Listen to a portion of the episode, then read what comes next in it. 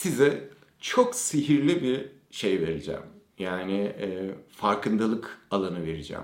Eğer bir yerde birini yargılamaya başlıyorsanız, bu kendiniz de olabilir. Çünkü kendimizden de bazı beklentilerimiz var. Kendi bazen de şöyle bir hikaye var. Kendi ihtiyaçlarımız sorunlu olduğumuz zaten her ihtiyacımız ve duygumuz bizim sorumluluğumuzdadır.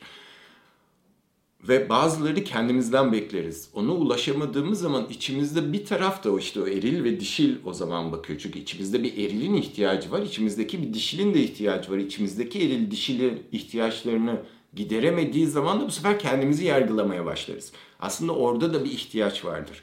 Ya da bu dışarıda olduğu zaman da partner ilişkinde olduğu zaman onu yargılamaya ya da suçlamaya başlarsın. Ya da anne ve babanı aynı şekilde.